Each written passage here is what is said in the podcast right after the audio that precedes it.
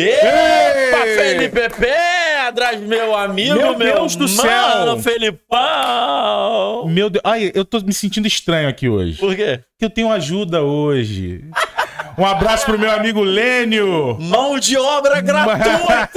A melhor coisa que tem é isso. Um abraço, Em breve vai, vai, vai ser paga, mas por enquanto é gratuita. É uma 2,50 oferta. 2,50 uma E coxinha. o pirulito zorro que eu prometi que eu vou achar. Por mês! Isso por mês! É isso, meu Aí irmão. dá teu calote no BRT, É. vem, dá teu jeito pra vir trabalhar, beleza, Lênio?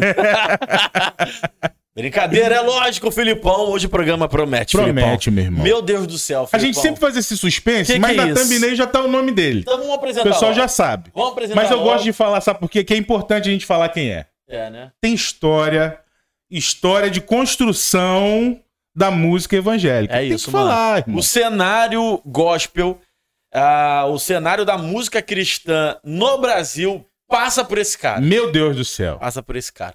Tem muita história então, Tem hein? muita história. Tem muita história. E essa história vai ser contada aqui. É Com isso a aí. gente, Filipão, ele, meu amigo e meu irmão, Maurício Soares. Olha aí, Maurício. Obrigado Seja pela bem-vindo, meu irmão. presença. Não, que pela isso? apresentação eu tava esperando outra pessoa. tem, uma, tem uma quarta cadeira aqui, eu falei, não, deve estar vindo alguém aí. Nada, que isso. Você mesmo. Que bom, muito bom. Um prazer estar aqui com vocês e tô aí à disposição. Vambora, vambora. É isso. Ó, estamos tentando, estamos É, tentando. Exatamente. A agenda é muito pesada, né? Agenda muito pesada, muitos, muitos, muitos compromissos, cachês altíssimos. Isso, Vocês levaram, exatamente. vocês tiveram que fazer um financiamento que eu sou. né, pagar Nosso e tal. cachê também teve que ser altão. né? Teve que ser, teve que Galera, ser ó, bem alto. O Miló paga pra todos os convidados virem aqui. Só não paga o ajudante. É, aqui. eu acho. É assim, é É, assim. não é mole não. Olha só, antes a gente precisa fazer o nosso jabá aqui, Isso. que é o pedido de inscrição. Se inscreve aí no nosso canal, beleza? Isso aí. A gente sempre fala o quão, o quão importante é você caminhar junto com a gente. Então, quando você curte, quando você dá o seu joinha, quando você eh, se inscreve no canal, o YouTube entende a relevância desse Isso conteúdo aí. e mostra pra mais gente. Então, vamos caminhar junto, né, Felipe? Faz isso, faz isso. Por favor aí. Se você acha que esse conteúdo é de valor, compartilha aí no seu WhatsApp, né, no Instagram.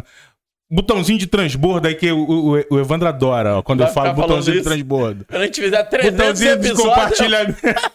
Botãozinho de compartilhamento. Você vai lá, compartilha no seu WhatsApp, Instagram, Facebook. E em breve a gente vai estar em rede, em ao vivo, hein? É verdade. Agora a gente vai estar em todas as plataformas. É Até no. TikTok a gente já fez ao vivo. Respeito, é, Miló. irmão, estamos chegando. Respeito. Maurício, é, tu curte esse formato, podcast? Gosto demais. É? é, eu tenho um, um podcast que, na verdade, é, é um monólogo, né? Ele não é um podcast, é um monólogo e tal. Mas eu já, cara, eu adoro. Eu acho, acho que toda, toda forma de comunicação, ela é muito válida, Aham. né? É, já vi aqui pelo, pelo estilo de vocês, que vocês têm muita, muita presença e tal. Eu acho isso uma, uma forma de comunicar muito, muito interessante. O podcast hoje virou uma febre, né? E É. aí tudo que vira febre, assim como as iogurterias e aquelas Sim, coisas sim. né? E palheta mexicana É. e tal. é, você só tem que ter um cuidado, porque na, na, na quantidade muito grande de opções também tem muita coisa ruim. É verdade. Né? Então, não é a ideia em si, Sim. é o que você vai apresentar, né? O que, que vai te fazer de diferente. Hoje, hoje a gente tem uma grande, uma grande, uma grande dificuldade, É. porque há, há uma quantidade absurda de, de entretenimento. Sim, é verdade. né? Inclusive, no próprio meio, no meio gospel, eu falo muito com os cantores que hoje a Aline Barros não concorre mais com o Fernandinho. É. Antigamente você ia na livraria CPAD, lá na Penha, e você ficava na dúvida: ah, vou comprar um CD da Cassiane ou vou comprar um CD da Damares. Mas estava ali, Aham. uma concorrendo com a outra. Hoje você pega uma plataforma que tem 80 milhões de músicas, a Aline Barros está concorrendo com Rihanna, É verdade. isso aí. com, com Coldplay, É verdade. e com, com o Hillsong lá na Austrália, e por aí vai. Então, hoje, para você de fato ser relevante no que você faz, especialmente na área de entretenimento, você tem que ter qualidade. Né? Não é simplesmente ligar uma câmera e eu vou virar um blogueiro absurdo com milhões e milhões de seguidores. isso. não, não.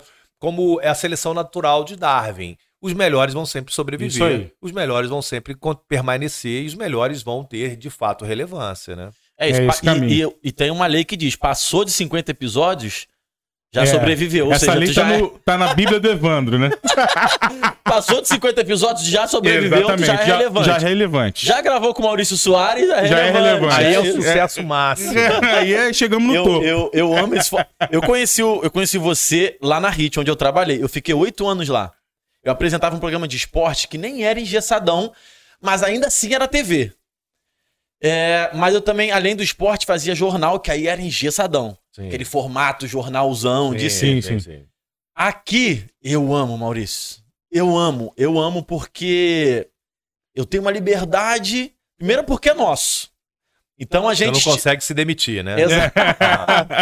E a gente estipulou o teto onde a gente quer ir. E por vezes a gente até extrapolou esse teto. E a gente quer continuar extrapolando esse teto. Mas essa liberdade de eu poder usar gíria, de poder ser eu mesmo, sabe? De poder começar escandaloso, isso é É, maravilhoso. e de, e de, de, de- de fato, você se comunicar. É, né? O grande problema, talvez, da igreja ou do ambiente cristão é você achar que hoje você conversa somente com quem está ali dentro das quatro isso paredes. Aham. E não é mais isso. Na Aham. verdade, não é mais isso. É, hoje, hoje, o acesso ao conteúdo, o acesso à informação, primeiro, ele tomou proporção global. É, aproveitando aqui, por exemplo, eu tenho a minha, a minha mentoria, né? Que é um, um projeto que eu tô assim amando fazer. Na segunda, na primeira turma eu tive uma aluna do Japão. Olha aí. Na segunda turma eu tive seis alunos dos Estados Unidos, duas de Portugal e um da Holanda. Nessa última turma agora, que eu tô nesse momento, eu tenho sete dos Estados Unidos, uma da Suíça, uma da Itália. Então, de fato, tudo se torna Aham. global É isso. né? Então, é, você precisa entender essas novas demandas, né? Talvez por, por não entender esse novo ambiente, algumas áreas do que a gente chama de segmento evangélico ainda está tendo um pouco de dificuldade. Entendi. É verdade. É, vamos conhecer um pouquinho a sua história? Bora? Você, você foi músico, trabalhou com música? Como é que foi seu envolvimento É, com todo música? juiz de futebol dizem que é um jogador frustrado, né? É verdade. É, é, eu não fui isso. Na verdade, eu, eu comecei, eu fui, eu me batizei na Igreja Batista de Niterói pelo pastor. Garoto? 14 anos. Novão. Eu tenho uma história muito louca, assim. Eu, com 12 anos, eu fui pra igreja sem nenhum pai me levando, ninguém me É levando, mesmo? filho de pais separados. E eu fui pra igreja porque eu achei que, cara, era um lugar legal, assim, de Maneiro. ficar. Tinha uma quadra de esportes e, e tinha moças bonitas também. também foram, foi, foi, foram o mesmo dois- motivo que o foram- Evandro foi também. foram dois atrativos É, isso aí. interessantes. E assim, cara, era um ambiente legal. E aos 14 anos eu cheguei, me lembro até hoje, cheguei para o pastor e falei assim: o que é ser crente? E o pastor falou: Ó, ser crente é isso, é isso. Eu falei: eu quero, é isso que eu quero. Parecia que eu estava assinando um plano de saúde, um financiamento, alguma coisa. 14 Ah, anos? Com 14 é muito racional, Caraca, aham. muito racional. Eu entendi o seguinte, cara, se eu, se eu for por esse caminho, vai dar ruim. Se eu for por esse, vai dar ruim. Se eu for nesse, acho que eu fico legal. Isso aonde era? era... Niterói. Primeira Primeira igreja batista. Eu sou de Niterói. Niterói, morei em São Paulo alguns anos e tal, mas eu, eu, sou, de- eu sou niteroense, convicto. Ah, Como e todo ali, mundo, como todo mundo, inclusive. Quem é de Niterói ama, né? Niterói, Ama. Ilha do Governador e Meia. Tijuca. Meia também, Meia, Meia também. também. Não, Niterói, gente. Não compara com essas coisas, não. Poxa, é Niterói é Niterói, né? Então, voltando à, à- à história, eu com os 14 anos eu me batizei. Ah, e aí, na Igreja Batista, especialmente na que eu frequentava, cara, eram 850 corais, 480 grupos e tal. E aí eu participei de grupos, participei de corais, tive um, um- um- um grupo até famoso na época que fazia parte aí da- das convenções da Igreja Batista, da Juventude Legal. Batista e tal. Então esse foi o meu envolvimento com a música. Mas eu, eu fui fazer faculdade de publicidade. Uhum. Foi uma época onde houve um boom aí de publicidade. Todo mundo queria ser Washington Oliveto, todo mundo queria ser Nizanguanais. E, e eu fui ali. E eu, e eu sempre tive muita facilidade de escrita, eu sempre tive muita facilidade. Pra, por exemplo, na minha, na meu primeiro e segundo grau, todos os concursos de redação no colégio eu, eu sempre ganhava, a ponto da professora de português falar assim: Ah, o Maurício é o concurso, não precisa participar. Mas é uma, Uma, uma- uma- era outra época, né? Sim, sim. então, tipo assim, não, você não pode ser, você, você não pode participar porque você é bom demais. Não, ao contrário, hoje você tem que estimular. Aham, né? aham. Você é competitivo? É. Você é competitivo? Eu só sou, eu, É. eu considero bastante competitivo. Quando uma porque- professora fala isso, né? Fala, É, fica grande. E, não, e você sabe que eu tinha dois caminhos. Ou eu ia para a área do jornalismo e da publicidade, ou eu ia para a área esportiva. Eu cheguei a jogar na seleção do Rio de Janeiro de handball, eu fui campeão brasileiro Irado. e tal. Então, assim, eu tive muita, muita relação e eu tenho muita facilidade. Se você inventar aqui o- um esporte que a bolinha vai bater nessa mesa aqui, eu vou, opa, peraí, como é que é? E eu vou jogar. Eu, Aham. tenho, eu tenho facilidade para o esporte. Mas na época eu olhava os meus professores da área da educação física, os caras dando aula em seis escolas. É E, correria. eu- e com uma, uma caravan toda velha, caindo aos pedaços, eu falei assim: ah, acho que não é bem por aí, acho que eu não vou para a área da educação, da educação física. E aí eu entrei na, na- na comunicação e ali eu achei: ah, eu vou trabalhar com, com mídia, vou trabalhar com alguma coisa nessa área de marketing. É, não, nunca me imaginei trabalhando com música. Até que, cara, um dos primeiros trabalhos que eu, que eu tive foi exatamente no segmento religioso. Eu comecei a trabalhar com o reverendo Caio Fábio, no auge, assim, na, Na TV que ele teve? Cara, na Na TV. Na Vinde na TV. editora. Quem que teve aqui? Foi o Leonel, Paulo Leonel. Leonel, Paulo Paulo Leonel, Leonel, Paulo Leonel foi, também. foi um pouco meu contemporâneo. Ele, era, ele era mais novinho. A irmã dele, uma grande jornalista, Isso, Daniele, é. né? E a gente, mas eu ainda era precursor ainda dele. Mas eu com tipo 20, 23 anos, eu, eu já era o diretor de comunicação da Vind, Que assim, sabe? Da editora. Aham. E, pô, de um cara gigante na Verdade, época no segmento. verdade. Então eu tive o que é década oportunidade. de 90? 90. É, né? 90 eu casei, se eu não me engano, eu casei acho que foi em 95. Então é, no, década de Aham. 90, é. E, e ali eu tive a oportunidade de trabalhar na área de comunicação dentro do segmento cristão. Então eu conto que eu, que eu tenho hoje mais de 30 anos de mercado cristão, não necessariamente de música, mas de mercado cristão, que era uma outra realidade, não éramos 30% da população brasileira, éramos 10% da Aham. população brasileira, era uma realidade completamente diferente. E aí ali trabalhei com, com, com eventos, trabalhei com livros, ganhei alguns prêmios é, na área de marketing literal, editorial, é, literário, editorial, de criação de capas e tal. E até que, ah, num determinado momento, eu tive um convite para trabalhar justamente na área de livros da MK. E eu, em pouco tempo, eu percebi aqui não é o core business da- dessa empresa, não tem nada a ver eles trabalharem com livro, o negócio deles é música. E, e aí eu fiz lá uma proposta para eu migrar para a área de, de música e eu fui ser o gerente de marketing da MK. E de lá para cá, eu praticamente nunca mais eu parei de Hum. trabalhar com música. Então a minha relação com a música, ela não foi planejada, não sou um músico frustrado, adoro música, tenho um bom ouvido. Mas eu- a minha visão sempre é uma visão de sempre foi uma visão de marketing. Eu sempre fui Legal. um profissional de marketing. E marketing, inclusive os meus dois filhos mais velhos, um já está formado pela ESPM e o outro está tá cursando. Eu sempre falei para eles, olha, marketing é tudo. De carrocinha de cachorro quente a veículo Uhum. de comunicação, a, a governo, tudo é marketing, né? Uhum. E hoje mais ainda. Então, é, a minha relação com a música, ela foi sendo de forma muito natural, né? E eu comecei como gerente de marketing, depois diretor de marketing e comercial, depois comecei a ser uma espécie de um vice-presidente, é, assumindo também a área artística, até que na última passagem minha eu fui um gestor do projeto como um todo e com muito foco no IR, né, que é o artístico e repertório. Então é o cara que está muito ligado a- a- ao projeto musical. É, e é isso, assim. Então a minha, a minha relação com a música ela foi muito natural, mas ao mesmo tempo ela foi muito. Quando eu olho para trás, eu vejo assim como Deus foi cuidadoso comigo, me dando várias experiências, porque cada gravadora por onde eu passei eu tive uma experiência profissional muito clara. Então, eu Uhum. tive lá a, a- o, o- o despertar para a música, o primeiro, os primeiros planos de marketing que a gente começou a desenvolver, quando não se falava em plano de marketing. Eu viajei o Brasil inteiro, conheci, eu sempre fui de muito relacionamento, então eu conheci os caras de rádio do Brasil inteiro, os lojistas do Brasil inteiro. É, depois teve o tempo da, da reengenharia, de pegar a empresa completamente quebrada e você falar, uau, como é que a gente vai começar? Vamos começar pelo começo e vamos embora, vamos trabalhar.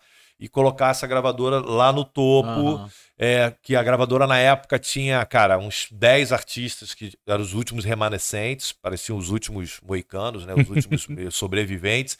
Mas dos 10, oito eram capengas, assim, eram, sabe, eram difíceis artistas assim e tal. Então você tinha um ou dois ali e tal pra falar, uau, vamos por aqui. Então tivemos esse, esse trabalho de um- um uma experiência de reengenharia. Depois a gente teve uma experiência do, da Terceira Guerra Mundial numa outra empresa. é, e você ter que começar do zero, um novo projeto. Depois você pegar uma empresa que estava tudo certinho, mas não machucava ninguém, não fazia nada, nada acontecia, não tinha, não tinha arrepio. E aí você transforma essa, essa, esse brand, você faz uma mudança de brand, você faz uma. Você torna aquela empresa que ninguém dava atenção, você torna uma empresa, uau, eu sonho estar nessa gravadora. E depois do último processo é você começar do zero, é, numa gravadora com uma cultura completamente diferente do teu ambiente, você se adaptar a um mundo corporativo. É- Essa, é- essa é uma dúvida que eu tenho. Ah, eu não sei exatamente quais gravadoras você falou nesse teu discurso, mas beleza. Não, eu tô É- falando de MK, M- tô falando de É. Line Music, Aham. Line Sim. Records, eu tô falando de De Graça, graça, né? Music, eu tô falando de Toque no Altar, eu tô Legal. falando de Eclésia e de Bom Pastor e, e de Sony.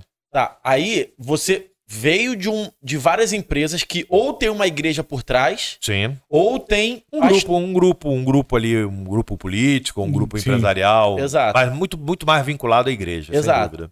Só que aí você vai pra Sony, que não tem, não tem igreja, nem líderes religiosos. Pelo contrário. Qual a diferença, sabe? A Assim, diferença é total, é uma mudança completa de, de cultura. pra melhor? Diferente. Saquei. Nem melhor, nem pior. Saquei, saquei. Diferente. Mais mercadológica, talvez. Ma- eu acho, eu acho o seguinte: o que, a minha, o que a minha esposa diz é o seguinte: todos os processos que eu passei ao longo da minha, da minha trajetória profissional, é, que foram vários ciclos, é, todos eles, de alguma forma, serviram como uma universidade para mim. Legal. Aham. Para que eu pudesse é, é, enfrentar o maior desafio que foi colocar um Boeing a partir do zero voando. Então a gente em 12 anos pega uma gravadora que não existia, não existia nada, absolutamente nada, pelo contrário, existia uma cultura refratária e a gente consegue trans- transformar essa empresa em pouco tempo em líder de market share na América Latina. Então, assim, não é pouca coisa. Aham. É, e, e, e você consegue, por exemplo, eu tinha cinco anos para alcançar o break-even, ou seja, cinco anos para que começasse a dar lucro. Aham. Já no segundo ano a gente deu lucro. irado. Então, dos últimos, dos 12 anos do- da minha participação, 11 foram de lucro. Pô. O último ano, inclusive, o maior lucro histórico da companhia na- no setor. E talvez, seguramente, o maior lucro histórico do mercado gospel em todos os tempos. Assim. Então, assim, é, os resultados foram incríveis. Ahn, mas é, cada lugar, uma cultura muito diferente. O último, em especial, foi uma mudança total, assim, sabe? De Você tá num ambiente em que as pessoas olhavam para você e não sabiam o que, que você significava o que, que era você e tal. Me lembro que me deram literalmente uma mesa, um computador, um telefone e, e fecharam a porta. Sabe? Tipo assim, quase que passando comida por debaixo da porta, né? Você tem o horário do banho de sol e tal, tal, tal. Se vira aí, dá teu jeito. É, e a, gente, e a gente ali fez um desenho do que, que seria o projeto. A sua equipe no começo. A minha era, equipe era eu. Era você só? Foi, foi. Meu Durante Deus. de janeiro a abril, quatro meses, completamente sozinho, solitário. E, e aí, em abril, vem cinco pessoas para minha equipe e que elas duram menos de um ano porque teve um tsunami no Japão e a empresa era japonesa, é japonesa Aham. e a ordem do Japão foi cortar Caraca. cargos em todo o mundo, em todas as empresas, porque eles ficaram com várias empresas destruídas. E das minhas seis pessoas na equipe, ficaram duas. Caramba. Duas ou Caramba. três, eu acho. Ou seja, eu já, eu já cheguei sendo cortado. Então, é, foram, foram anos muito difíceis, anos Imagina. absolutamente que eu me orgulho muito pela entrega que eu tive, pela marca consolidada, é, pelos relacionamentos, pelos projetos. Talvez os projetos mais loucos, mais incríveis e de melhor resultado que eu tive foram exatamente nessa última, nesse último período. Assim. Você lembra do seu primeiro artista da Sony? Lembro? Banda Resgate. Bandão, né? Caramba, Inclusive. Lançaram- esquece. lançaram, lançaram é, eles entraram em fevereiro, se eu não me engano, eles assinaram em fevereiro. O primeiro disco deles foi Ainda Não É o Último, que pra mim é o melhor disco da história deles. Foi produzido nada mais nada menos do que o Dudu Borges. Na época, o Dudu Borges ainda não era o grande produtor do sertanejo, estava começando ainda. Uh, lançamos esse projeto, se eu não me engano, no dia 20 de maio. E eu vou lembrar por quê? Porque era o dia do meu aniversário de casamento e foi o dia que lançou o, o Banda Resgate. Eu tenho um carinho enorme pelo Zé Bruno, por toda a turma do Resgate, a Milton, todo mundo, porque foram os primeiros a acreditar no projeto. Irado. Eles Irado. foram de fato os primeiros que. Porque hoje você querer assinar com a gravadora é mole. Lá no é. início, quando as pessoas falavam assim, hum, mas é uma gravadora, secu... uma gravadora secular, e, e, esses caras é, só que pensam em dinheiro e não sei o que, e blá, e blá, e blá, e blá, blá, é o mercado gospel sendo vendido para o mercado secular e tal. Eles foram muito corajosos e, e e, e, aceitaram nossa proposta. E depois, logo depois deles, veio o Leonardo e Leonardo Gonçalves e a Damares, aí depois já vieram outros e outros e outros e outros. Legal. Quando você saiu da Line, você lembra até que ano que você ficou na Line? Cara, eu sou péssimo para números. Eu só me lembro que eu comecei em 2010 na, na, na Sony e aí de trás para frente a gente vai. Mas eu acho que é 2001, mais ou ah, menos. Então, é porque eu trabalhei na Line também. A gente trabalhou em duas empresas, só que pelo jeito na Line não foi simultâneo. Eu trabalhei na Line, a, a, Igreja Universal tinha uma agência de notícia chamada Unipress. Unipress, Unipress do Bispo no... Natal Furuncho nessa tua época, não? Não, não. Porque não. lá muda também toda semana, né? É, é. Cara, eu não lembro. Não era pastor. O, o chefe lá, o editor-chefe da agência, não era pastor. Era na Ademar Ai. Bebiano, a estrada lá? Não, não, não também não. não. Não lembro o nome dele. Mas eu trabalhei. Foi uma experiência incrível, Não, Maurício. a minha pass... Cara, olha só, eu vou te falar. A empresa que eu mais amei trabalhar, sem dúvida, a última, mas pelo projeto como um todo, mas em termos assim de paixão de ver o negócio, o filho feio se tornar lindo, uhum. maravilhoso, Line Records. E a Line Records me deu uma, um prisma de trabalho, porque pegamos uma empresa completamente completamente destruída, completamente destruída. Sem nenhuma credibilidade junto a lojistas, nenhuma credibilidade junto à mídia, nenhuma credibilidade junto à própria Igreja Universal. E a gente conseguiu, em poucos anos, reverter. E ali eu tive a oportunidade de ter um programa de rádio. Eu tinha um programa Line Music que tocava em mais de 90 emissoras de rádio simultâneas. E você como locutor, né? Eu como locutor. Só Olha tinham aí. dois locutores. Um, um o Bispo Macedo Sim. e o outro Maurício Soares. Eu nem membro da Igreja Universal, eu, não, eu nunca fui. Né? Eu tenho um carinho enorme pela igreja, cara. Eu, eu, eu acho assim, eu tenho um amor pela Igreja Universal e pela estrutura deles enorme. Uhum. E acho que eles foram muito loucos também de me deixarem um cara completamente fora uhum. do, do, do, do, do, processo deles, estar ali à frente da, de um programa de rádio em rede nacional. E ali eu fui diretor do programa Gospel Line, fui programa, foi o programa A Noite é Nossa, que foi uma área de entretenimento também. Cara, eu me lembro que eu escrevi os roteiros. E, ah, Maurício, mas você tinha experiência de televisão? Nenhuma. Nenhuma. Mas o programa tinha que ser gravado tinha às quintas-feiras. Né? Entendeu? Então, assim, se vira. Ah, mas tu era o diretor da gravadora? Sim, mas o, o meu chefe, que era o bicho Marcelo Silva, uma pessoa que eu tenho um carinho incrível por ele, ele era o cara que fazia esses projetos. Então, assim, ele falou: Maurício, você vai ser o cara que vai escrever e tal, tal, tal. E aí era sempre assim. No sábado, quando o programa ia pro ar, aí tinha uma reclamação. O programa ficou muito carnal. Aí no sábado seguinte, o programa ficou muito espiritual. Ou seja, sempre apanhava. a gente nunca conseguia, em, assim, aquela sintonia fina. Mas foi uma experiência incrível. Incrível, incrível, incrível. E ali eu, eu também. É, comecei a ser uma espécie de um diretor artístico, muito próximo aos artistas, vendo o repertório. A gente fazia um projeto com rádios comunitárias e e ali foi uma experiência sensacional. É, na época se vendia muito disco e a gente lança um é disco da Mara boa, né? Maravilha, né? O Deus de Maravilhas, é. Que foi um disco que vendeu 500 mil cópias. A gente lança Jamile, que era uma menina de 9 anos que explodiu. Então era tudo muito macro, era tudo muito grande. E a Igreja Universal é uma potência, uhum. né? Então qualquer coisa que você fazia era muito grande. Ah, tinha um grupo jovem que se você fazia. Na quinta-feira eles marcavam de fazer um show pro sábado. E tinha 30 mil pessoas no estádio, lá no estádio, no ginásio, e tudo funcionava perfeitamente. Um poder, assim, de, de mobilização incrível. Que legal. Eu perguntei por quê, porque quando eu tava na, quando eu tava na, na Unipress, eu escrevia a matéria para da Line, em sites e tal. Aí eu saí da Unipress nesse relacionamento com a Line e fui para a Igreja da Graça, para a HIT. E aí foi meu primeiro contato, na verdade, com essa percepção de gravadora e quantidade de artistas. Porque eu sou um cara que eu, eu amo música, mas de consumir. Sim. Só. E aí, quando eu cheguei na Hit, eu falei, é diferente da Line, né, mano? Porque a Line, na época que eu saí, tinha a Priscila Alcântara cantando música pra criança. Ai, eu lembre só da minha cabeça que eu tô lembrando agora. Mas não era uma gravadora que, quando eu saí, tava muito relevante, não. É, mas esse era esse assim, eu, eu- a- a- Tanto que pouco Eu- depois que eu saí, acabou a Line. É, é, é. Eu, eu tenho um pouco dessa característica, assim. A pessoa que me contrata, ela tem que entender o seguinte: eu, em pouco tempo, eu consigo fazer uma grande revolução.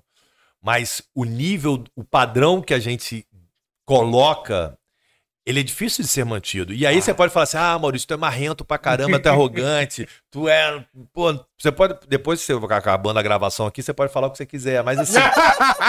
mas a grande. A grande Depois por trás, né? é, não, Pô, é, caramba, pô, o cara é Maurício no marrento. salto, mas, mas olha só, é, é- cara, assim, tanto que existem artistas que seguiram a minha trajetória à medida que eu ia mudando de gravadora. Eu tenho artistas que trabalharam comigo em três gravadoras. Aham. Mas por quê? Porque que sabe a entrega que a gente vai dar, entendeu? Então, é, é, na minha saída da Line, e aí eu vejo isso com muita tristeza, porque a gente conseguiu fazer um projeto muito lindo, muito rico. É, era mais era manter ali. Podiam manter o, o, o, o, o jogo, mas aí é aquela história do político de partido diferente, né? É.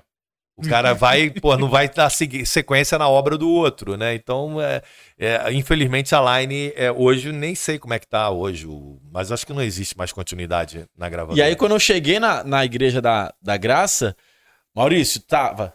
Ah, posso estar esquecendo alguém, mas tinha André Valadão, Cris O Duran. maior projeto da história do André Valadão chama-se Projeto Graça? Fé.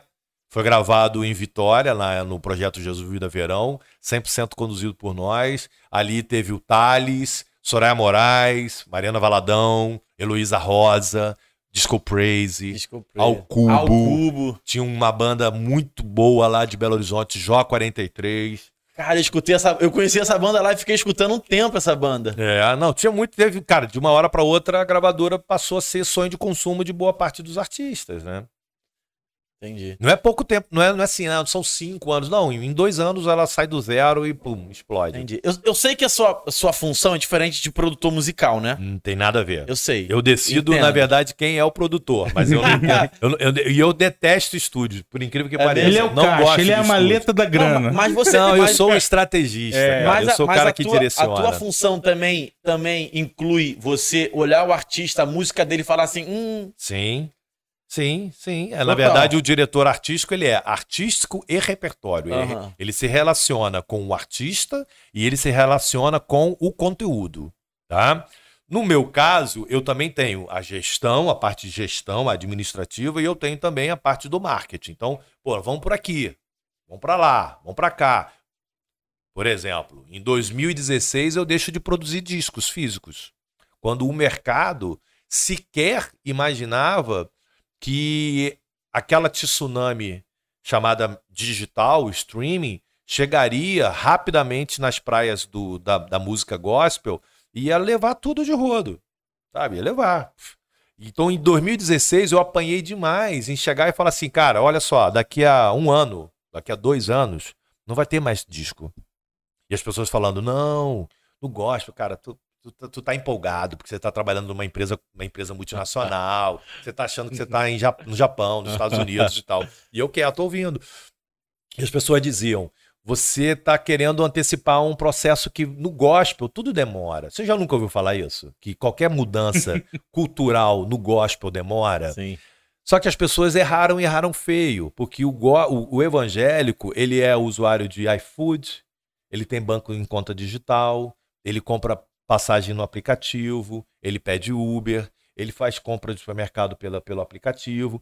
Então as pessoas achavam o seguinte: ah, o fato do evangélico ser talvez uma classe um pouco menos abastada, que ele vai ser refratário à mudança de tecnologia, quando no Brasil já é claro que o Brasil é extremamente friendly, ele é, ele é amigável a, a- a novas tecnologias. Então, por exemplo, o Instagram, o Brasil é um dos maiores do mundo. Facebook, maiores do mundo. O Orkut, não, aquela coisa antiga lá do Orkut, o Brasil foi um dos maiores do mundo. Né? Então, é, tudo no Brasil que é, que é de tecnologia é muito, é muito bem-vindo. E no gospel, eu em 2016, eu falei, cara, não vou mais produzir. E eu tinha uma cantora na época, que era só a maior vendedora de discos do Brasil, que era a Damares, que tinha vendido 400, 500, 600 mil cópias. Só que eu falei o seguinte, cara, ou a gente muda uma cultura, ou a gente vai sempre chegar atrasado. Então, em 2016 para 2017, eu, eu, acabei, parei de fazer CD. Parei de fazer CD. E então essa essa visão da estratégia, Filipão, ela, ela, ela faz parte do, do meu do meu do meu trabalho, entendeu? Sim. Não é só a produção musical, não é só mais, é muito mais. Eu acho que hoje eu estou muito mais focado até nessa questão da, da estratégia, para onde nós vamos, quais são os caminhos que a gente tem que percorrer e do que efetivamente no, na música. Na música em si, eu procuro sempre atrapalhar o mínimo possível o artista e o produtor. Apenas um único artista nos meus últimos 12 anos, eu falei assim: eu acho que não, você não deveria gravar esse repertório. E, a, e o artista eh, ouviu, concordou plenamente comigo, começou o repertório do zero, e aquele foi o disco mais vendido dela é, de todos os tempos, e foi o disco que alavancou a sua carreira. Mas, Maurício, você foi, foi, foi incrível? Não, eu só falei o seguinte: está ruim. Uhum. Mas quem vai cantar é você quem vai defender essa música durante, na época do disco ainda, era físico, quem vai defender essa música no dia a dia, cantando todo dia, é você. Se você se vê. Eu perguntei exatamente isso. A frase que eu perguntei foi: Você se vê cantando essas músicas nos próximos dois anos? Uou. Aí o artista ficou desse tamanho, sabe? Você viu o desenho animado? ficou desse tamanho. E aí falou assim: Não. Eu falei: Então refaz, refaz o repertório. Encontra as músicas certas encontrou e foi o maior projeto da história desse, desse determinado artista.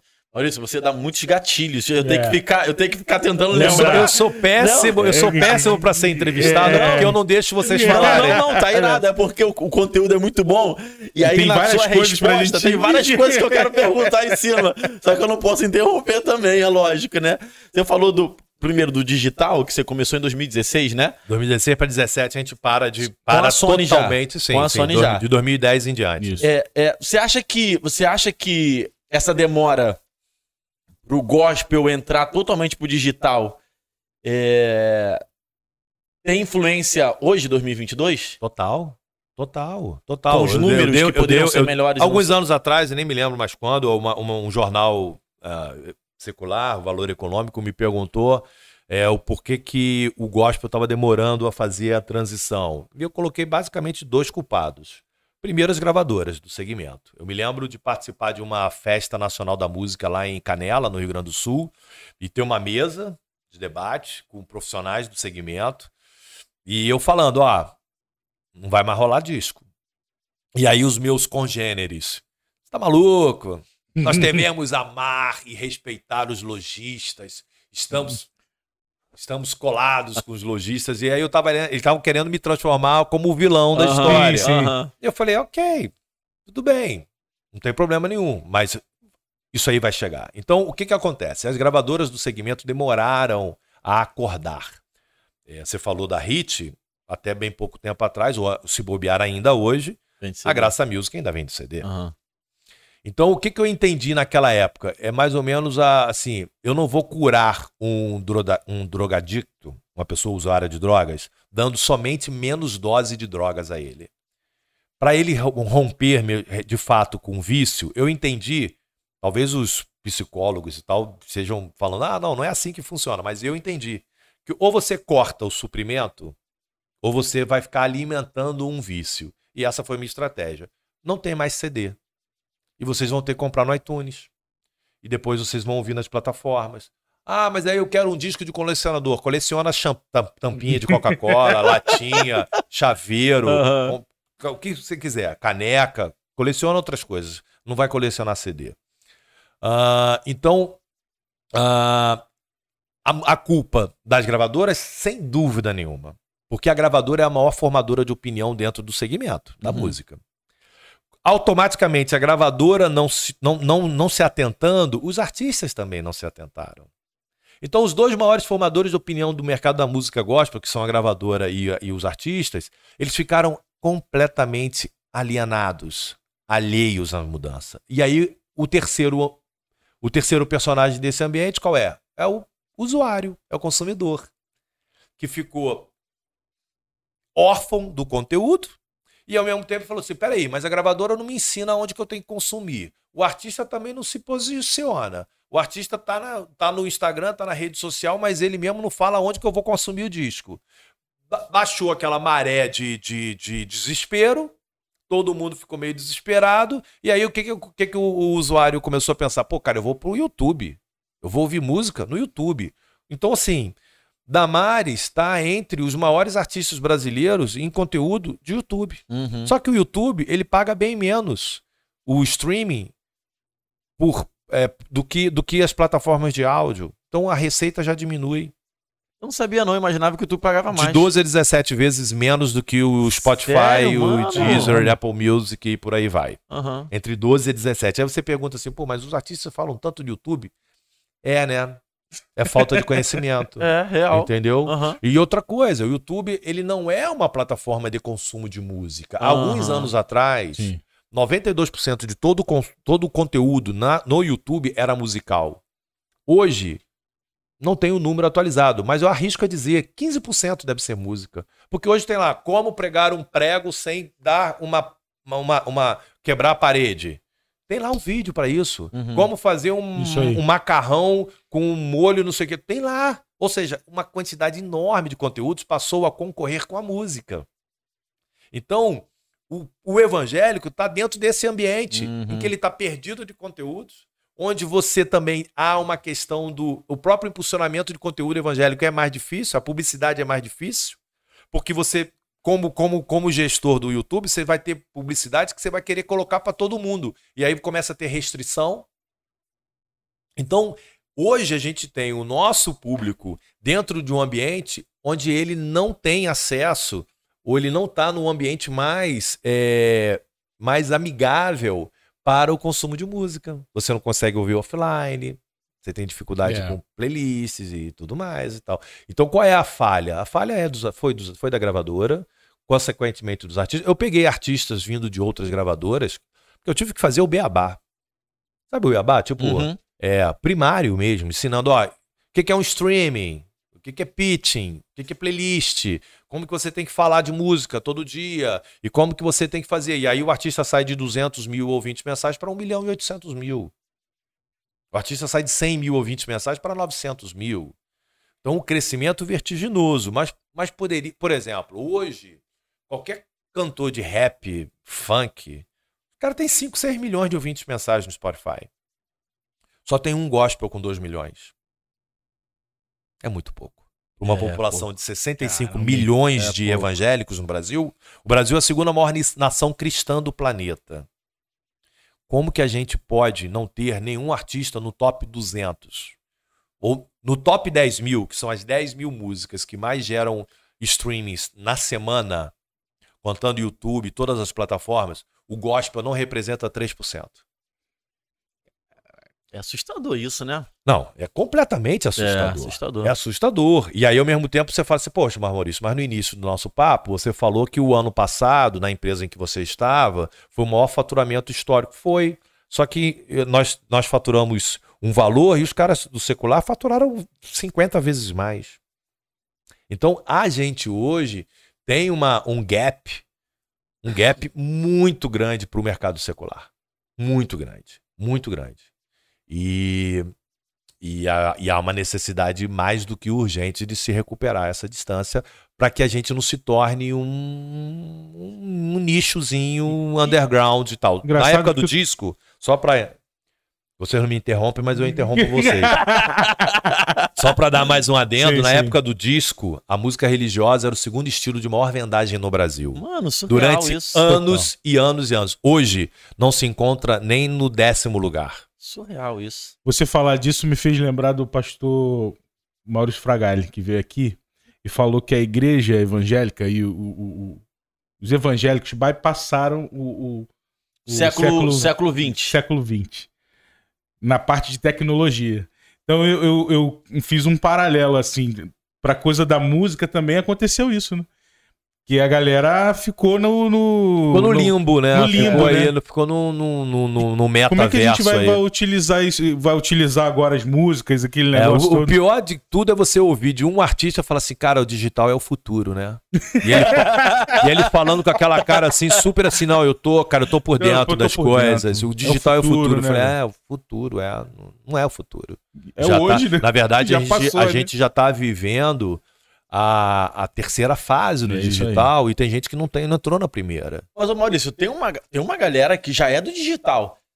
Tem uma galera que já é do digital. Que já, já nasceu pro artístico conhecendo o digital. Você tá falando do artista que Artista, nasceu no digital. exato. Não. Essa galera ah, também tem essa A dificuldade? grande cara. Então, eu tô te falando, não tem nenhum artista jovem é, do gospel mas- acima de 2 milhões de ouvintes mensais, que é um número É, ridículo. mano. que é um número ridículo. Ah, Se bem também que. Quem é o- qual, qual artista jovem gospel hoje é estouradão? Quer, quer uma outra diferença? No mercado secular, você tem um hit por cada 15 dias. É, isso é real. No gospel, você Aham. tem um hit por ano. Você pode falar 2017, qual foi a música? Tal. Ah, 2018, qual foi? Tal. 2019, qual foi? Tal. 2020, algo novo. 2021, alívio. E 2022, É. é, é muito pouco. É muito pouco. Por quê? Existem quatro ambientes para a música ser um hit. A igreja precisa cantar a música. Uhum. As plataformas precisam dar streamings para Uou. música. O YouTube precisa ter visibilidade, bastante views. E por fim, as rádios ou a mídia evangélica como um todo tem que tocar. Esses quatro ambientes, eles são muito lentos. Muito lentos. Então, por que, que a música demora a chegar na igreja? Porque as igrejas são lentas na troca de repertório. Então, por exemplo, Total. Galileu do Fernandinho continua tocando nas igrejas. Tocando. Aquieta Minha Alma do Ministério Zoe, já tem uns cinco anos que lançou essa música, seis anos. A pessoa está cantando, ainda está cantando nas igrejas. Então, o tempo de vida útil de uma música hit no gospel, ele é de 10 anos. No secular é de 10 meses. Então, a máquina do hit no secular, ela não para. A nossa é A preguiçosa. cabeça dando uma explodida aqui. Aham, que bom. A É o que eu falo com É. meus mentoriados. Se a cabeça não tá explodindo, é, porque você não tá entendendo na- nada. Absolutamente nada. A relação dessas partes aí que funciona o modus operandi da, da, da música gospel é boa? Tipo assim, a igreja com o artista, com a rádio. Essas partes, eles, eles conversam? Ou, ou é meio que natural? Cada um vive no seu mundo de Nárnia. É, isso Cada um vive no seu pergunta. mundo e poucos se conversam e ah, é tudo, é por exemplo, mídia, boa parte das mídias tem alguma ligação com a igreja, né? Aham. Então E- qual é o interesse da mídia? Não é que a, que toque-se música, é que pessoas estejam nos cultos. Aham. né? Uhum. Então tu pega, por exemplo, Ok. São Paulo, ah, pela TV e tal, é ligado à igreja. Ah, qual que é o objetivo da, da, da TV? É, é explodir um artista? Não. É ter pessoas dentro do- do- dos cultos. De terça, de quarta, de quinta, de sexta, da vigília, do domingo de manhã, do domingo de tarde, do domingo da noite e tal. Então vira uma massa de, de informação para um determinado local e a música tá ali, no meio daquilo ali, Uhum. fazendo uma espécie de entretenimento ali, um, um, um recheio no meio de uma massa muito maior, de um bolo muito maior. Então, assim, a música tem um potencial gigante dentro do gospel. Por isso que eu, eu, eu ainda continuo acreditando é, e, e- e trabalhando nesse segmento. Mas é difícil, hein? É difícil. Tem um lado, eu falando como consumidor, tem um lado positivo que eu, eu, eu consigo achar artistas novos que eu nunca ouvi falar na vida. Sim. Só- Não, o digital tornou muito mais democrático. Exato, exato. Aí, isso eu curto. Hoje eu consumo alguns artistas que, se fosse CD, talvez eu não consumiria. De forma alguma. Você tinha uma limitação. É. Você tinha, por exemplo, eu na minha sala de trabalho, eu cheguei a ter 4 mil CDs. Caramba. Hoje no meu, no meu celular eu tenho 80 milhões de músicas. eu me lembro de eu ir aos Estados Unidos e comprar uma mala para trazer CDs. Por quê? Cara, o último disco que saiu tal, do artista tal, do artista tal. Eu, eu me lembro que eu ia na, na, na, na- Family Store, que era uma livraria muito famosa dos Estados Unidos, evangélica. Eu comprava pela capa. Eu não sabia quem era o artista. O cara era do sul dos Estados Unidos, lá do Tennessee, cantava country music e tal. Mas, cara, ah, tá quanto? Ah, tá em promoção, 4 dólares. Eu quero pegar. Pá, pá, pá, pá. Porque ali era a maneira que a gente tinha de ouvir sons diferentes. E eu chegava aqui no Brasil, o que, que eu fazia? Copiava o CD assim e tal. pirataria gospel e tal. E às vezes eu dava um produtor, cara, ouve isso. Ou então eu pegava o próprio CD e tal, ouve isso, olha que sonoridade, olha que mix diferente, olha que masterização diferente, olha que pegada de maneira, olha de construção da música diferente. Então era tudo muito difícil. Pô, você gastava, cara, mil dólares em discos. Hoje você tem 80 milhões de músicas no teu celular. Cara. Hoje a mulher, hoje a igreja presbiteriana da, da, de, da Islândia lançou uma música, tu consegue ouvir, cara. Isso é muito surreal. Então, é, é democrático. Você consegue ouvir um artista que lançou algo que está lá em Porto Velho. Eu tive um, uma. Tem uma banda chamada EA Sounds, ou EA Sounds. Uh, eles são de Porto Velho. Cara, tu ouve o som dos caras, parece Hillsong, parece uma banda australiana. Os caras são de Porto Velho. Antigamente, essa turma não tinha acesso às gravadoras. É, esse... Não tinha acesso ao público. Esse final de semana eu escutei um cara que eu acho que ele é de Pernambuco, se chama João Manor. Ele é do cancioneiro, não, né? Eu não sei, só sei que é João Manor. Fiquei apaixonado, porque eu gosto de um, uma música. Uma sonoridade mais MPB, assim, é, alternativa. Letra, eu gosto da mensagem, eu gosto de uma letra poética. Esse cara é assim. Mano, se não fosse o digital, eu não, não conheceria a música desse sim, cara, né? Sim, então, Mano, isso é muito maneiro. Sim, sim.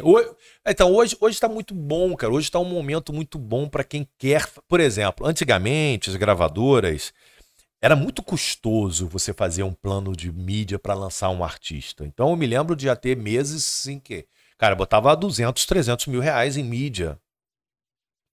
Investimento. Então, o que, que era o caminho natural das gravadoras? Cara, vamos investir no que vem de CD? Que era o quê? Pentecostal e louvor congregacional. Então foi uma época que você tinha Diante do Trono Toque no Altar, você tinha Cassiane, Damares, Mara Lima, Chile Carvalhais, blá, blá, blá. eram os que vendiam. Então, por exemplo, uma música alternativa, tipo assim, um João Alexandre. É. um Estênio Márcios, esses caras não tinham espaço. Porque as gravadoras também não, não era má vontade da gravadora. É. Era porque era questão de sobrevivência. Então você só jogava no, no certo, no que ia vender. Então aí vem o digital, e eu sempre conto essa história eu tô numa convenção no exterior em que tudo era música com base eletrônica. Cara, Julio Iglesias com base eletrônica. Falei, cara, tá tudo com base eletrônica.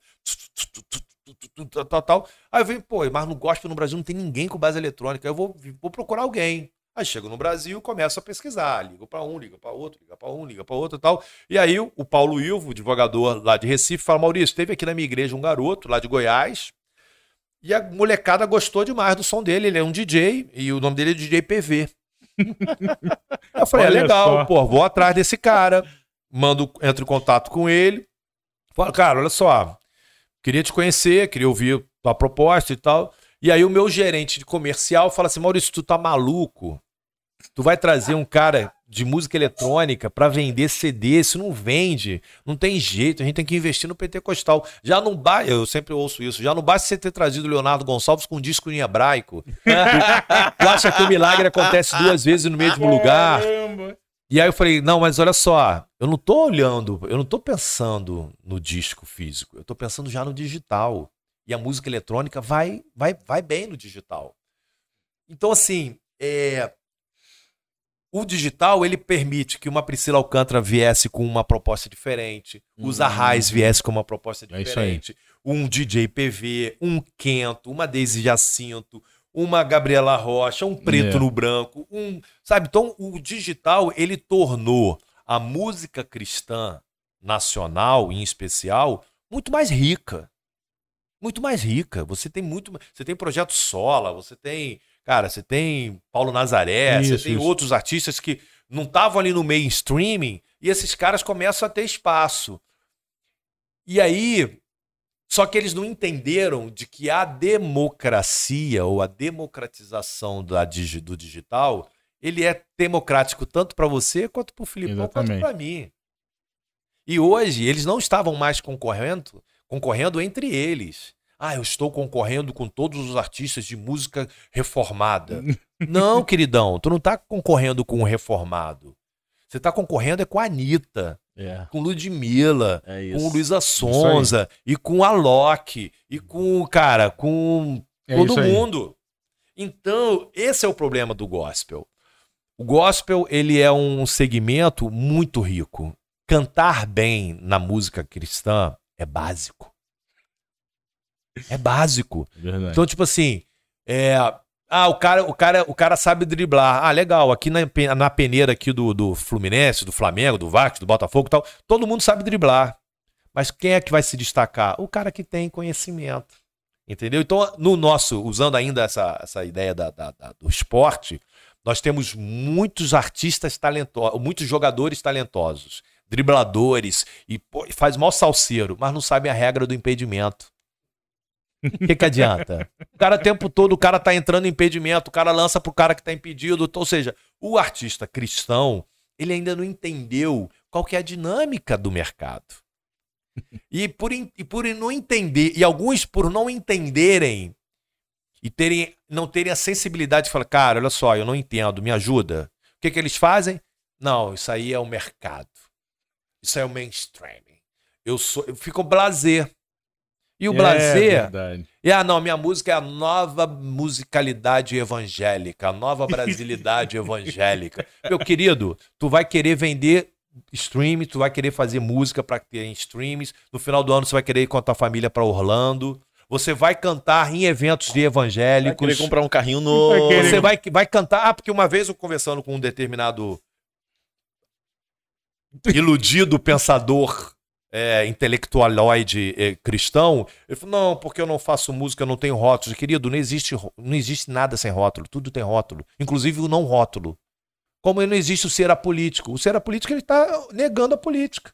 Aham. Mas ele tem ali uma, uma participação. Então, o- o- e, aí, e aí eu perguntei pra ele assim: ah, ok, sei que você gosta de Nietzsche, Kant, Hannah Arendt. Pô, legal, poxa, você é filósofo e tal, você gosta de filosofia e tal. Mas tu canta onde mesmo? Não, eu canto em congresso de jovens da, da minha convenção, eu canto em igreja. então eu falei, cara, você tá negando a igreja evangélica, você tá negando o mercado Oh. gospel, você tá negando pra ele o segmento. canta. Mas o teu dinheiro tá vindo daí, cara. Ô, Fabiano, você é fogo, hein, cara? Brincadeira, hein, Fabiano? Você é horda, você é a altura dessa. Da, eu, hein? É uma brincadeira que ele. Cara, eu fico constrangido com essa brincadeira do Evandro. Que a pessoa fica olhando assim. Que cara tá maluco. falando? Aí quem tá assistindo em casa, quem é Fabiano? Quem é Deixa eu Fabiano? pesquisar quem é esse artista aqui. Mas é isso. Então, É. assim, a gente, a gente hoje, a gente tá, tá muito distante. Tá muito distante. Tá muito distante. É, me perguntam de vez em quando assim, ah, cara, qual que é a característica dos artistas do gospel? Falta de conhecimento e preguiça. É o resumo. Que irado, que irado. Agora, por que que, cara, por mais que os fãs tenham feito robozinhos e tal, tal, tal, tal, mas ninguém pode considerar a Anitta como uma pessoa que não tenha foco. Não, esquece, que isso? Eu, não- eu vou comentar isso aqui. Que porque isso, mano? é, minha esposa fez uma, uma postagem e falou do profissionalismo dela, da coisa. Vários eh, amiguinhos cristãos. Que isso, você está é, levantando a bandeira do, da pornografia. Gente, Mulher tira onda. Pelo amor Falando de de, Deus, mercado, de cara. relacionamento e tal, né? Ela tira onda. Quando ela decidiu que ela ia ser a cantora do mercado latino, ela foi e enfiou a cara, estudou espanhol. cara. Agora eu vejo cantores brasileiros falando: ah, não, eu tenho um sonho de cantar para as nações. O cara não sabe nem falar inglês. Meu Deus. O cara fala portunhol. Entendeu? Então, tipo assim, cara, é, o- a, a oportunidade tá aí. O mercado gospel é um mercado de oportunidades.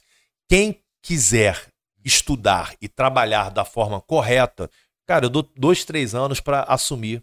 Legal. O problema é que a- no gospel também tem uma característica: as pessoas, os artistas querem se aposentar rápido demais. Neguinho com 30 anos já tá aposentado morando em Orlando. Aí não dá, é né? isso aí. Fazer uma pergunta de, de gente ignorante, que não sabe muito. É... Eu, como consumidor, quando eu vejo cantor, artista secular, eu fico imaginando a forma que ele ganha dinheiro. Sim.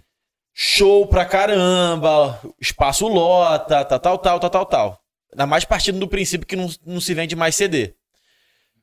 Aí quando eu olho o artista cristão, eu fico assim, cara, como esse cara ganha dinheiro?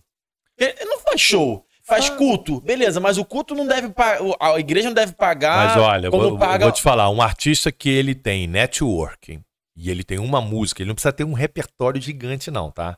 Mas se ele tem uma música que estoura, ele não tem problema nos próximos cinco anos. É mesmo, é. Olha Tá? só. Com convite de igreja convite, culto, né? Com convite. Entendi. Ele vai ganhar um pouquinho aqui, um pouquinho ali e tal. Só que é o seguinte: na minha época, quando eu me converti, a igreja reunia quarta e domingo. E ao sábado tinha culto jovem. Hoje tem igreja todo dia, É verdade. no Brasil inteiro. É verdade. Então, teoricamente, você tem espaço para cantar e trabalhar todos os dias. É, há uma, há uma, uma, uma máxima aí de que ah, o digital paga pouco. O mercado da música no mundo, nos últimos sete anos, seis, sete anos, vem crescendo na casa de dois dígitos. Caramba. O Brasil é um dos mercados que mais cresce. O Brasil está entre. É por causa do dólar, mas assim, teoricamente o Brasil está ali entre os 10, 12 maiores mercados de música do mundo. Aham. Antigamente, você ganhava um real, 80 centavos na venda de um disco. Aí o cara comprava aquele disco e 85 pessoas na família dele ouviam aquele disco um milhão e meio de É vezes. verdade. E você ganhava Uma 80 vez. centavos. 80 centavos. Hoje, qualquer pessoa que estiver escutando a sua música na, cara, na Ucrânia, no Afeganistão, na, na África do Sul ou aqui em Nova Iguaçu, cada vez que o cara ouve a tua música por 30 segundos, prim, cai um dinheirinho na tua conta. Então, a escala mudou. Antigamente você ganhava na assertividade, você ganhava 80 centavos na venda de um disco. Ou então, se você era artista independente, você ganhava dois, três reais na venda de um disco. Hoje você ganha 0,0 alguma coisa a cada vez que a música é executada no mundo. Uhum. Então, o mercado brasileiro, por exemplo, o ano passado passou de 1 bilhão e 300 milhões de faturamento. Recorde histórico de faturamento na indústria da música. Muito mais do que Irado. qualquer ano da indústria de físico. Aham. Então, se você perguntar para qualquer diretor, presidente, gravadora, o que, que você acha do atual momento, o cara fala assim: nunca ganhamos tanto dinheiro. Agora, ganha dinheiro quem? Quem sabe lidar com o mercado. Saquei. É isso, é exatamente isso. Então, é, reclama do- da mudança exatamente aquele cara que não entendeu, que ainda está falando que o mercado é o futuro, o mercado digital é o futuro. Esse é o cara que está reclamando. Porque o cara que já entendeu, já percebeu. Hum, e outra coisa, a quantidade de plataformas que está surgindo no mundo e no Brasil. O Brasil é um mercado gigante, cara.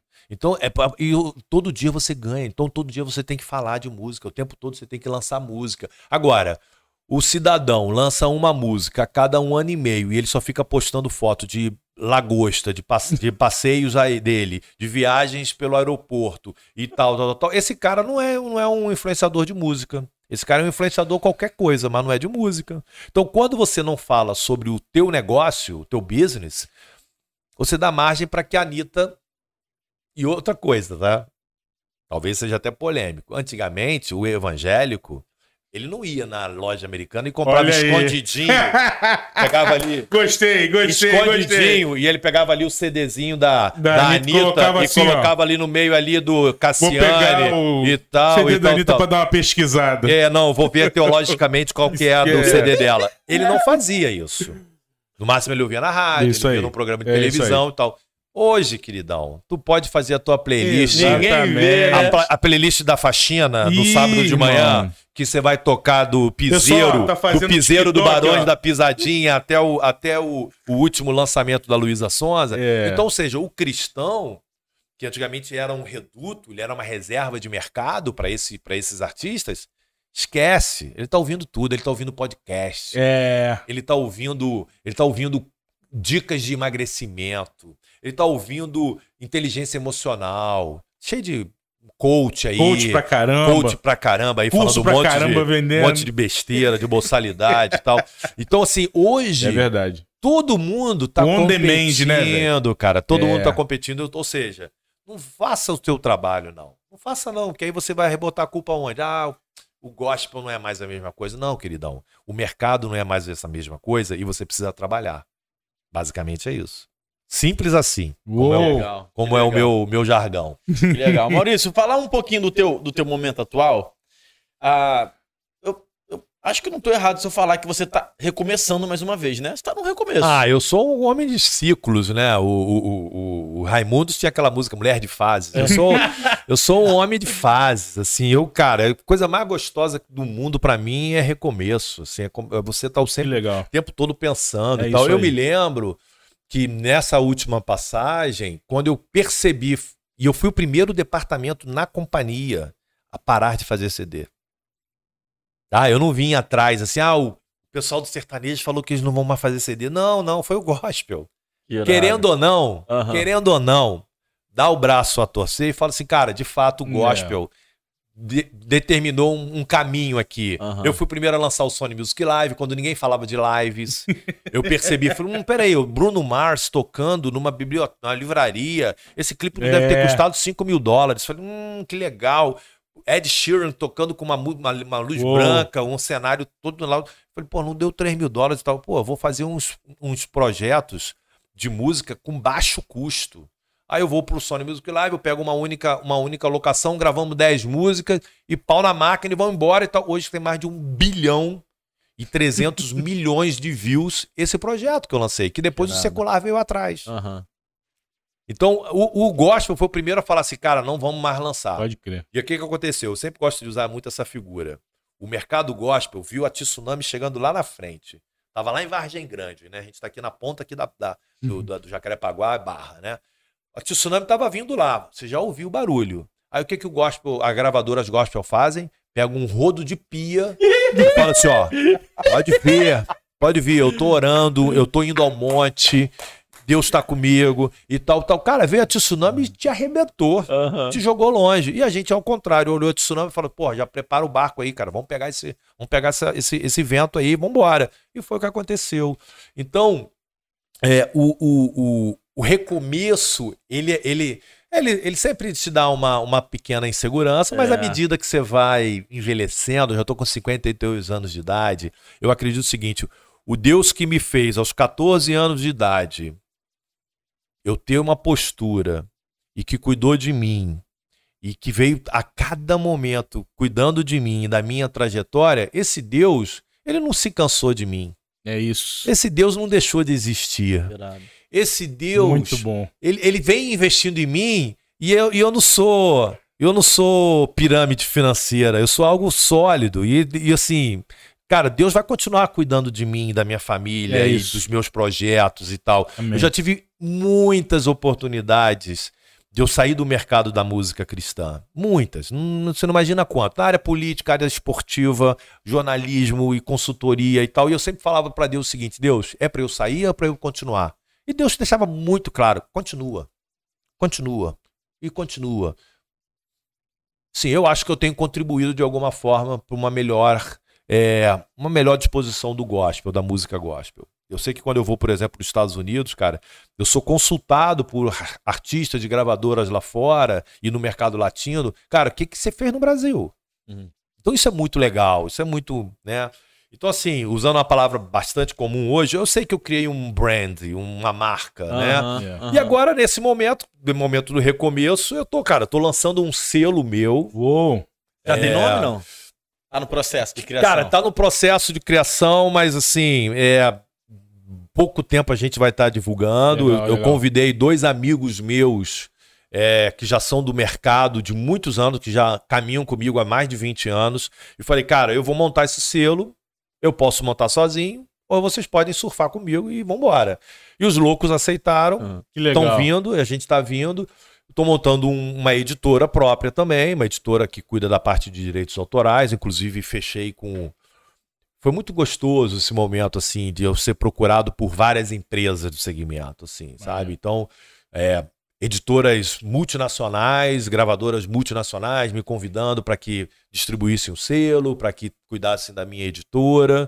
Ah, então eu estou nesse processo de lançar o meu, meu selo próprio, a minha editora própria, e assim, talvez eu tenha até demorado um pouquinho, mas eu, eu, eu, eu, eu, eu sempre tenho uma, uma cumplicidade muito grande nos meus projetos, Uhum. então é, achei que é, é, eu ainda teria que continuar vinculado e tal.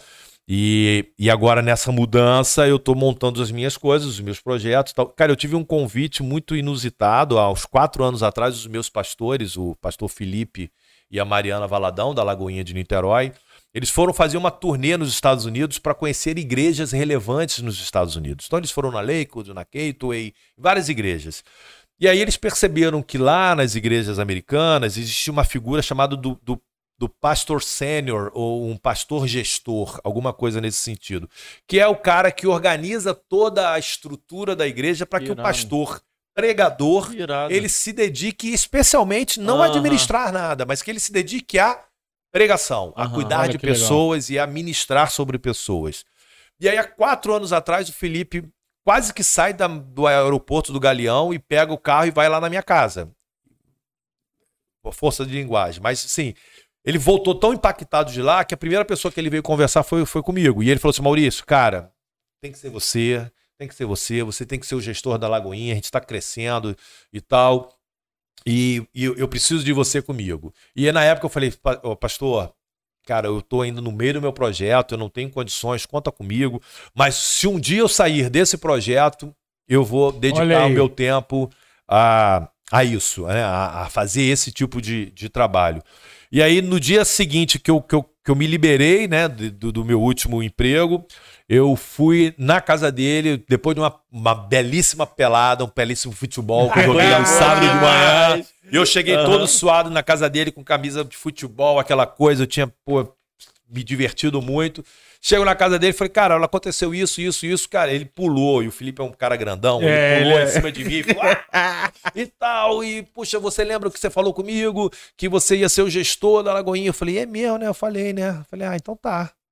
E aí hoje eu sou o gestor de todas as. Olha que maneiro! É. Eu sou, eu sou o gestor de todas as lagoinhas no Rio de Janeiro, no estado do Rio. Hoje nós temos sete igrejas. A gente tem um projeto Que lindo, de, de mais alguns anos. A gente ter 20 igrejas aqui. É uma igreja absolutamente relevante. É, real. Ela é. tem oito anos apenas. Só tem oito anos. Só na sede a gente tem 9 mil membros. Na sede em Niterói. 9 Construindo já uma nova sede, né? Acabamos de pagar, vamos acabar de pagar um terreno milionário agora em agosto. A igreja é uma igreja muito ativa. Pô, cara, eu- legal, eu, eu, cara. nas primeiras dias de Lagoinha como gestor, eu fiquei assim assustado com isso aqui é, é uma igreja ou é uma empresa de eventos? Porque é um evento atrás do outro. É. Os cultos não são cultos simples, são experiências e tal.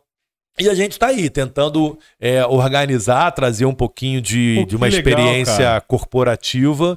Então, nesse momento, eu tenho um selo em desenvolvimento, eu tenho uma editora que eu, que eu vou, que já estou já alinhado com, com é, editora, uma, uma editora multinacional. Ah, o selo eu estou com uma agregadora multinacional. Ah, eu tenho essa, esse trabalho do gestão da, da, da Lagoinha Rio. E tem os meus cursos, né? Que é hoje o que mais me, me dá assim, não é que me dá prazer, mas eu tenho ficado assim completamente assim apaixonado pelo trabalho que é de dividir conhecimento. É isso, isso é importante demais, É, eu não tive mentores na minha trajetória profissional, eu, eu- tudo meu foi na, na, na- na erros e acertos, graças a Deus, Deus é tão bom, e por isso que eu sempre confio nele e acho que ele não vai me simplesmente me deixar pelo caminho É legal. porque eu não eu tive muito mais acertos do que erros ao longo da minha, da minha vida profissional. É, nesse momento, assim, eu tô com. Cara, primeiro, o primeiro, a primeira turma da mentoria foi quase um desastre, assim. Eu tive, eu tinha uma expectativa de ter 100, fun- 100 alunos na mentoria, e os amigos falavam, cara, lança a mentoria, que você vai arrebentar, é aquele negócio, aquela torcida toda. Eu falei, "Ah, ok, tudo bem, vou lançar daqui a um mês. Eu fiz tudo errado. Sabe tudo errado. Eu fiz tudo errado. Eu achei o seguinte: não, na hora que eu falar que eu vou lançar a mentoria, vem todo mundo mundo. bem- geral. Ninguém vai fazer fila na porta, vão fazer fechar estradas e vão falar: não, eu quero entrar na turma e tal, tal. E não foi nada disso. Foi um fiasco. É, mas eu tive uma aluna do Japão e aquele e aí tive ali acho que 11 alunos na primeira turma e foi uma experiência incrível. A palavra pa- palavra comum é você falar assim: "Ah, foi um divisor de águas". Cara, foi incrível. Foi incrível. E aí na primeira turma eu aprendi tudo que eu errei. Olha só. Porque um, um grande professor são os seus erros. Com é um certeza, grande com professor. O- agora, você não pode achar que ele vai ser um professor da- do jardim de infância Até o, universidade. exatamente. Entendeu? Uma hora você tem que falar assim: não, tá bom, ok, erro, vai, eu não quero, agora eu É, quero aprender com os acertos, né? E aí, na segunda turma, eu fiz tudo certinho. Eu Ah, deixei legal. três meses de antecedência Muito bom. e, e- e tal, e tal, tal. Não fiz nenhum impulsionamento, o que é uma coisa que é uma antítese, é o que eu falo. Eu sou Sim. o cara que falo que o orgânico é só salada. Eu brinco muito sobre isso, que você tem que fazer impulsionamento. Exatamente. Mas eu quis fazer testes. E aí a minha meta, Filipão, era de 20, 20 alunos e eu fechei em 40. Olha só. Com gente na Aham. Europa, gente dos Estados Unidos e tal. A Aí tua na- mentoria tem a ver com artístico, né? É uma mentoria que explico, eu explico o seguinte: eu vou, cara, eu vou do números do mercado Saquei. a planejamento de marketing, a Saquei. estratégia, a detalhamento de plano de planos e de, de plataforma. Legal. E eu falo sobre vida cristã, Uou. eu falo sobre os pilares da música cristã para você se tornar um hit, eu falo sobre repertório. E ao longo das minhas aulas eu chamo também profissionais. Então, por Uhum. exemplo, Johnny S, para mim um dos maiores produtores da música cristã, ele vem para falar sobre repertório, sobre detalhes de produção. Eu chamo o Jander Pires, que para mim é um cara expert de marketing digital, para falar e tal, tal, tal. E eu vou chamando os amigos e os amigos vêm participar e aí a mentoria é incrível. Na terceira turma, a minha meta era o quê? 40 alunos. E nesse momento eu tenho 82. É uma Uou. turma de 82, ou seja, eu tô igual a Dilma, né? A- Eu boto a meta, dobro Dobra a meta, meta e e a vai- meta, vai dobrando, o quê, e exatamente. tal, tal, tal. E nesse momento, eu, eu acabei de lançar uma, uma turma inversa, né? Que o- geralmente é o pessoal do, desses cursos falam, não, é o funil, né? Você começa Isso, isso. falando com o maior número de pessoas, depois você vai afinando, Aham. afinando, afinando. Eu fui, mais uma vez, a antítese disso. eu comecei no conta-gotas e agora eu quero falar com um balde, eu quero falar com mais gente. Então, eu lancei agora a Imersão, um projeto chamado Imersão Artística, que eu vou passar um dia inteiro, das 10 da manhã às 7 da noite, falando sobre tudo o que eu falo na mentoria. Claro que é evidente, um pouco mais ampassão, um pouco mais é, rápido. Sim, sim. Mas eu vou dar um overview ali, um retrato do que, que é o mercado gospel. E aí o artista que entender assim, hum, eu preciso disso. E é isso aí.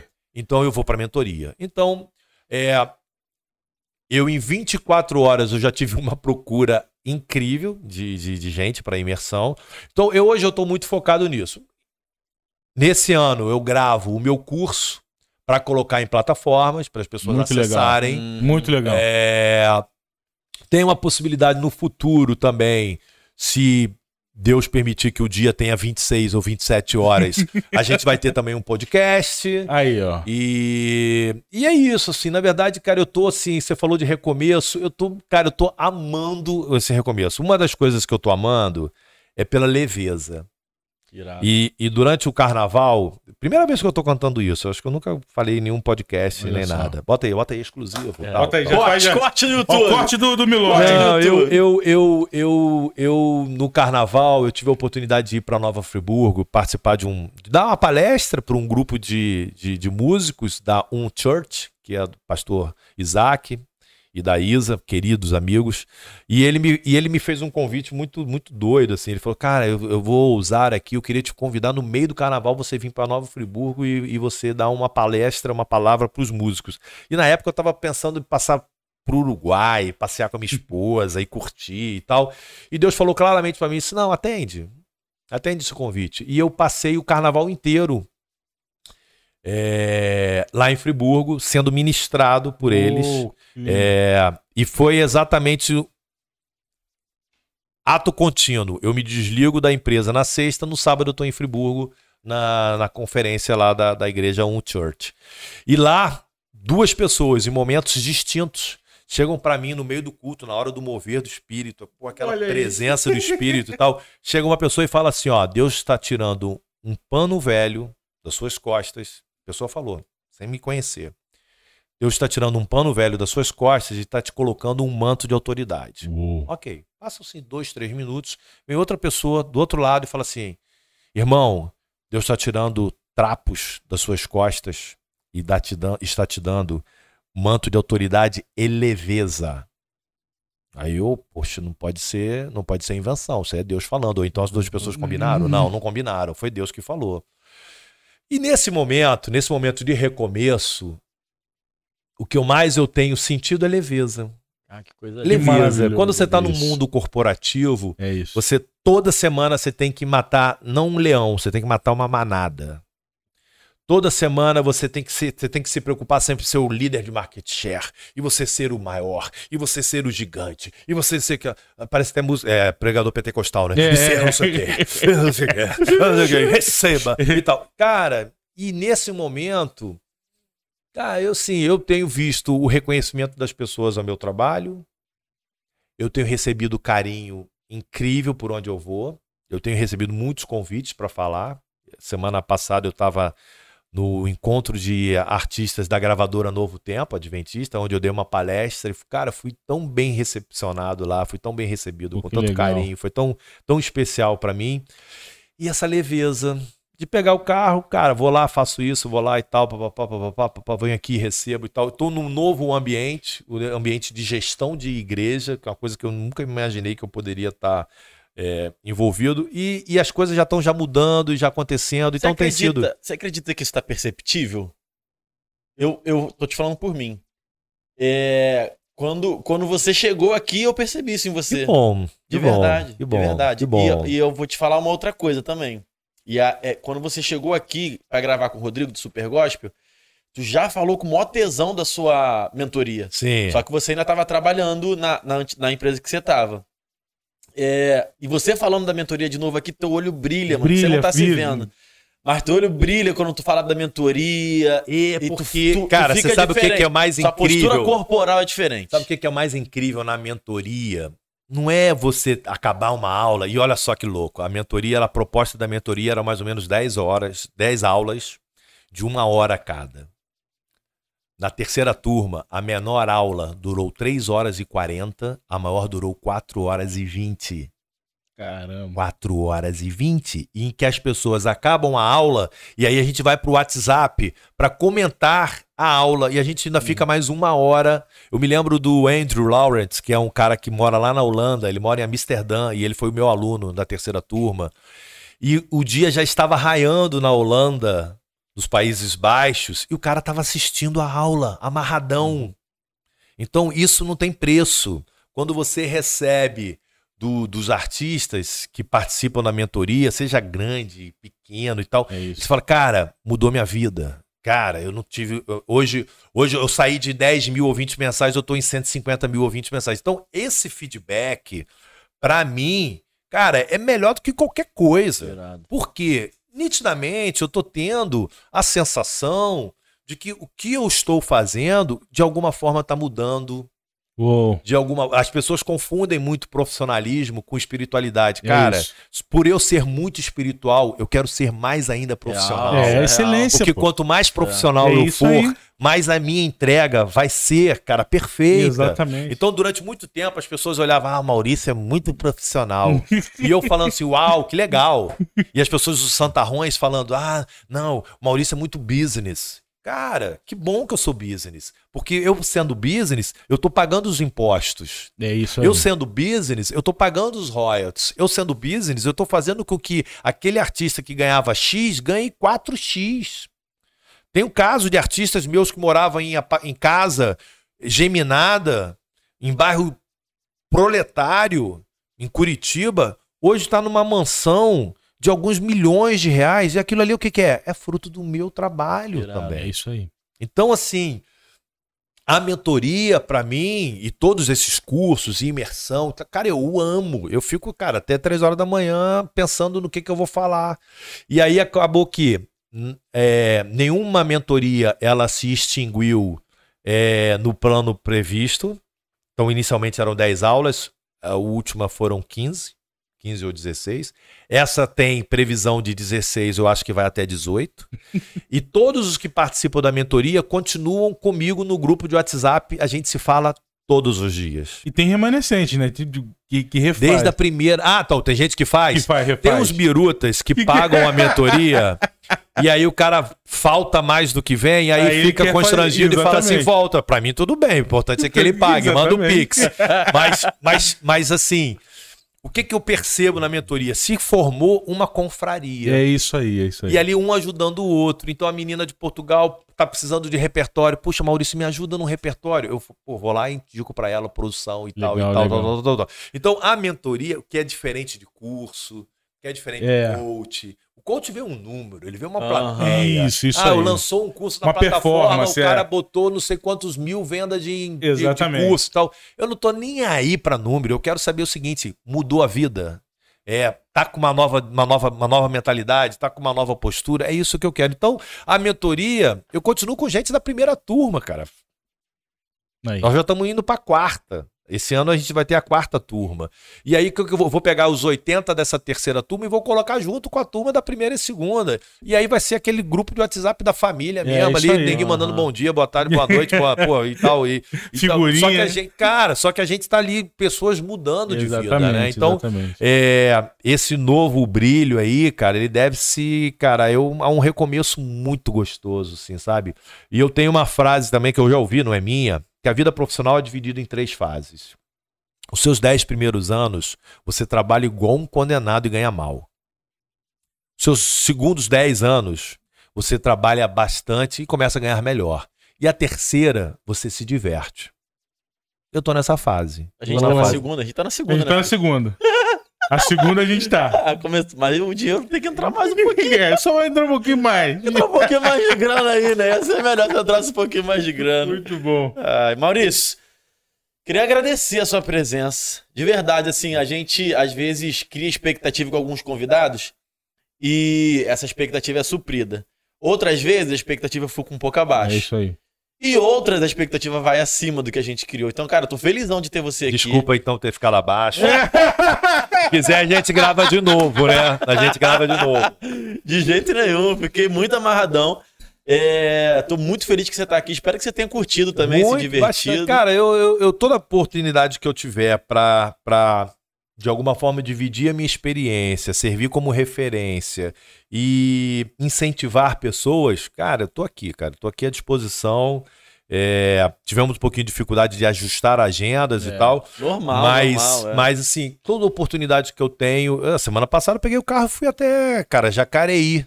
Peguei a estrada sozinho e fui até lá. Pra quê? Pra dar uma palestra de uma hora pra artistas adventistas. Saí de lá amarradaço. Amarradaço. Então, o que eu puder, de alguma forma, contribuir, aproveitar a tua audiência, então, né? Mais uma vez, né?